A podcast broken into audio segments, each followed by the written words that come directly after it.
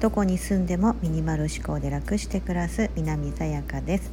今日はミニマリストが苦手な5つをお話ししたいと思います。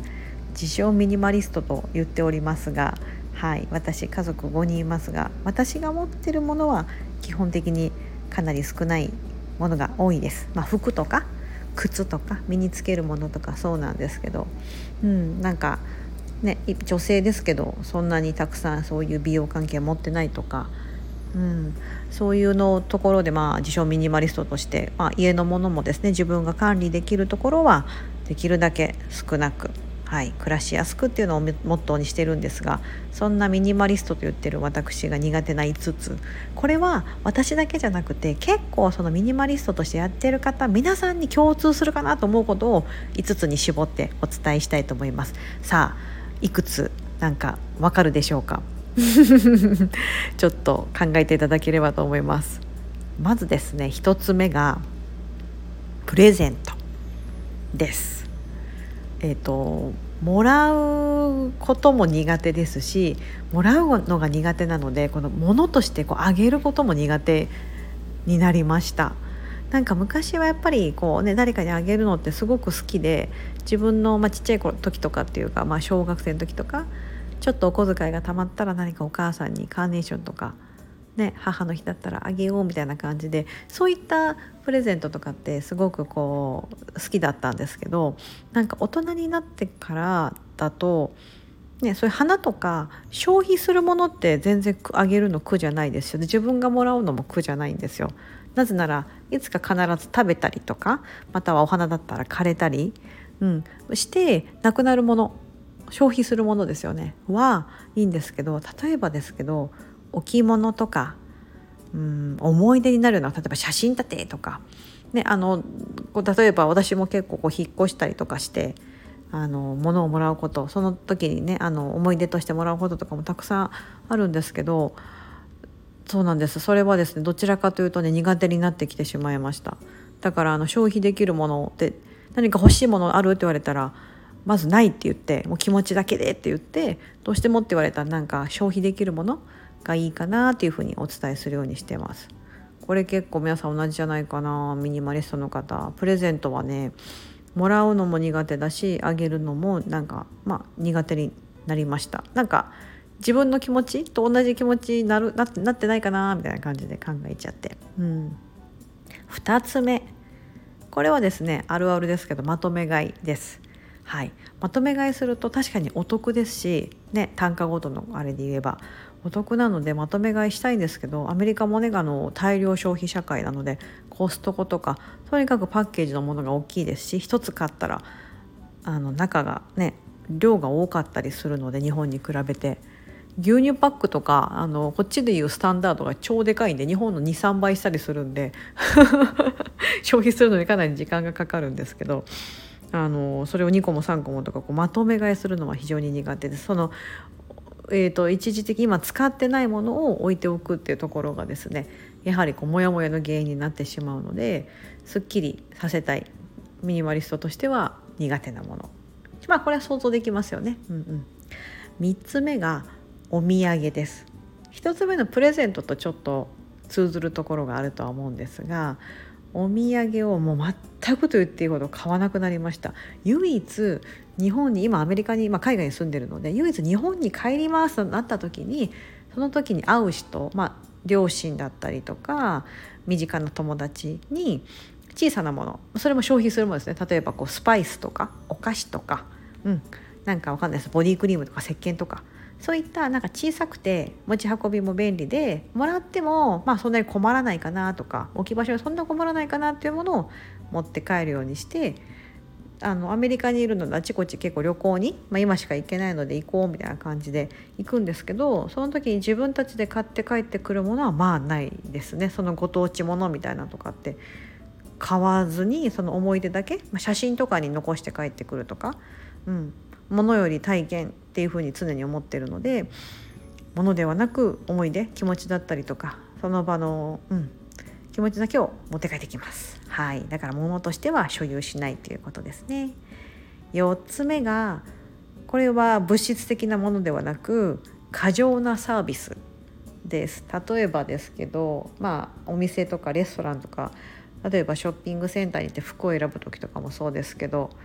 海外はほとんどねあんまりないですけどもはい日本だとこうパッと手に服を手に取った瞬間「ご試着いかがですか?」とかこちらのお色ありますよとか言ってあれはあの販売員として必ずやらなきゃいけないことなんですけどあの私販売士の資格も持ってるのでそれあれアイドマって言って必ず顧客の購買心理に合わせて手に取った瞬間っていうのはすごく興味があると。うん、いうところなのでそういう声かけをすることで購買につなげるっていうのがもうセオリーなのでもう来るなって分かるんですけどもうできるだけ触れないでって これ多分思ってる人多いですよね。ね。あのそこが結構あるかな。なんかアメリカだと多いのはやっぱりチップの文化。なのであのそのサーブされるその決まってるんですよ。ウェイターさんとかって役割が決まっててこれは料理運ぶ人料理を下げる人とかオーダー取る人ってそれぞれ分業制で決まっててそれで、まあ、そのテーブルを担当した人が私たちがこう支払ったチップを多分分配するのかな。なんかそういうところがあるので必ずこう後からとか「どう everything みたいな感じでなんかこう来るんですよね必ず、まあ、そこで言うのは「うんうん good good」って 言うんですけど「もういいよ一日聞かな聞きに来なくていいよ」とか、うん。ね、やっぱそうサービスに対してのチップの割合になるんで、うん、あのもちろんそのサービスとしては必要で、ね、彼らにとっては必要なものなんであれなんですけど私としてはこうミニマリスト的な感じ言うとこうあまりそこまでしなくても、まあ、結局ねよくしてもらってもそこまででもある程度の一定量のチップを払うっていうのがやっぱりこのマナーだったりするので、うん、そこまで大きな大差を出せないので、うん、そこはですねいつも「いいよサービスはいいんですよ」って 思っちゃいます。あの日本に前帰った時もあの何かちょっと買ってちょっと少し高価なものを買ったら「お出口までお持ちします」って言ってお店の例えばレジで終わったその店を出るところまでこう店員さんがですねこう紙袋をよしよしって持ってきてくれるじゃないですか。たとえどんだけ軽いものであっても。それも私としてはいやいいですよ。大丈夫です。持っていきます。みたいな感じで 断る時もありますしそういった過剰なサービス苦手なタイプです。ミニマリストあるあるだと私は信じてますが違ったらごめんなさい。最後5つ目テレビのニュースです。テレビからの情報って言った方がいいんですかね。うん、あのテレビから流れる情報はやっぱり一方的に向こうから情報をね発信してくれてるってこともあるのでなんか結構こうダラダラと見てしまいがちじゃないですか？ついてると。で特にあの広告ですよね。あの CM が流れるじゃないですか？番組と番組の間とかに。でその番組のその CM のスポンサーによってテレビ局って成り立ってるのでやっぱ CM 多かったりしますよね、うん、CM の回数が多いってことはやっぱりそれだけスポンサーがついてるってことなのでいい番組なんだとは思うんですけども。うん、あのー、なんだろうね。やっぱりその情報だったりとかあとまあそれやっぱ経済回すためにねこう物を買ってくださいっていう CM がやっぱり多かったりサービスこういうサービスがありますよっていうのが多いと思うんですけどそうやっぱそういうの疲れちゃうんですよね。疲れがち。だから見ないようにしてます。はい私ちなみにアメリカ海外に来てからその現地のテレビねつけてた方が英語力上がるのかもしれないですけど基本的に言ってることがわからないのであの見てないですしそのテレビつなぐとお金かかるんでつないでないです日本だとほら NHK だと受信するとね、受信料かかるとあれと同じなので、うん、あのそういった w i f i だけはつないでますけどインターネット環境を置きますが民放の通常のものは見ないようにしてます。あれもそうですねネット w i f i とかで携帯とかもやってますけど何か例えば Yahoo とか Google とかそういった検索エンジンに何か調べたい時だけアクセスしますけどそれ以外のところ例えばバーってまずホームで調べたら Yahoo とかは特に Yahoo ニュースってバーって流れてくるじゃないですか。Google は多分本当その検索エンジンのやつがホーム画面にポンってあってあとはすごいシンプルだと思うんですけど Yahoo の場合はね必ず下に出てきますよねその時のうん、何かその時の情報はそのパッて開けば例えば日本で地震があったとか津波があったとかいう情報があるんであってこう目につくところで飛び込んできてくれるのいいなと思うんですけどその下の方にあるなんかこのエンタメ的なとか誰と誰が不倫しましたとか